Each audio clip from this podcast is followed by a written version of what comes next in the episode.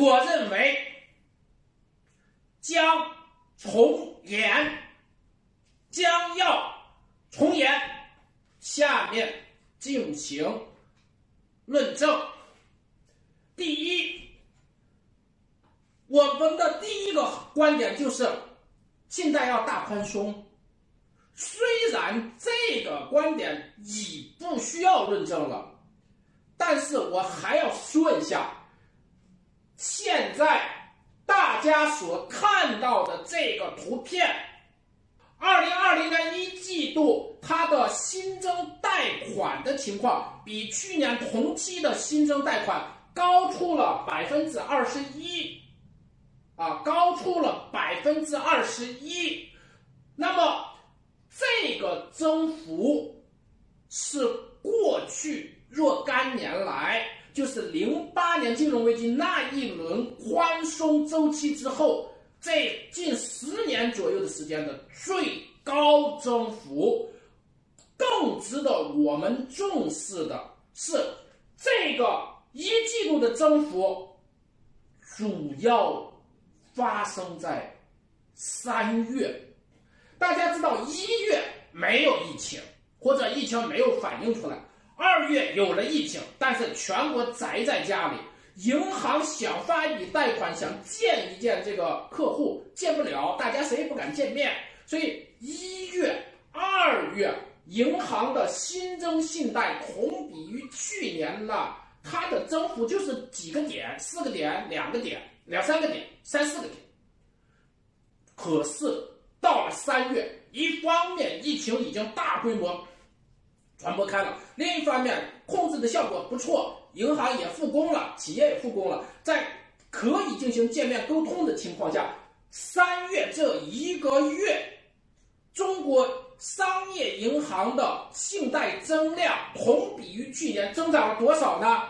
百分之六十二，就是出现什么？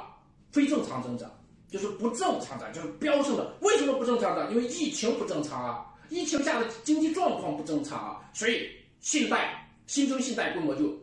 大规模增长了。这个增长，它实际上我要展现的是什么？高增长的动力啊！你没有信贷量的增加，你就没有最根本的收入和利润增加的原始动力啊！所以我在这个图片中要展示的是总观点是高增长的动力，信贷宽松是高增长的动力啊！你说这个银行业这个国家的经济体说信贷紧缩了，说银行能增长吗？不能，因为你没有源头湖水啊！信贷宽松不逊色于零八年，虽然咱们没有办法具体化说今年和零八年的具体，但是 它面临的形势是一样的，政策上应该是大体一样的，从而信贷宽松、信贷总量的呃增长应该是大体差不多的。于是，新的大规模信贷增长就成为银行业收入、利润增加的动力了。你有源头啊！有了这个观点以后，再回看一下，就是再次论述高增长的动力已经有了，信贷宽松了。 它不逊色于零八年。今天疫情冲击导致的信贷宽松，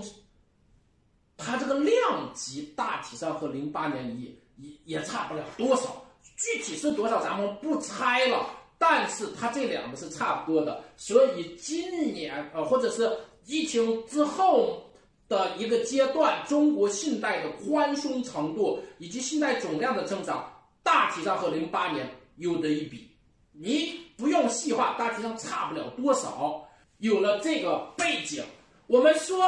收入增加了，银行收入增加了，为什么增加了？因为有疫情了，有疫情导致信贷宽松，所以收入增加了。但是我要告诉你，如果市场的预测 是对的，疫情之下，银行的不良率飙升，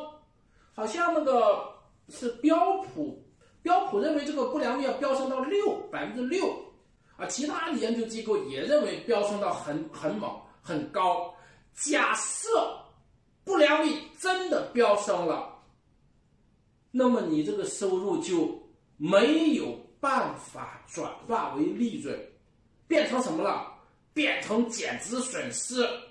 变成了给不良资产擦屁股的钱。所以，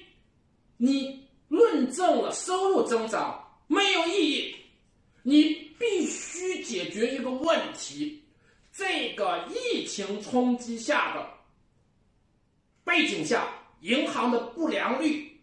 到底会不会如主流认知所说的飙升？那么，对于这样一个问题，我相信全世界都在研究，全世界所有研究金融经济的人都在研究。目前，呃，中外已经达成一致，一定会飙升。中国银行好不了，中国银行好了就不正常。但是，我和我的伙伴，我们基于我们认为的原则，基于我们认定的事实，基于我们所看到的常识，得出的结论是，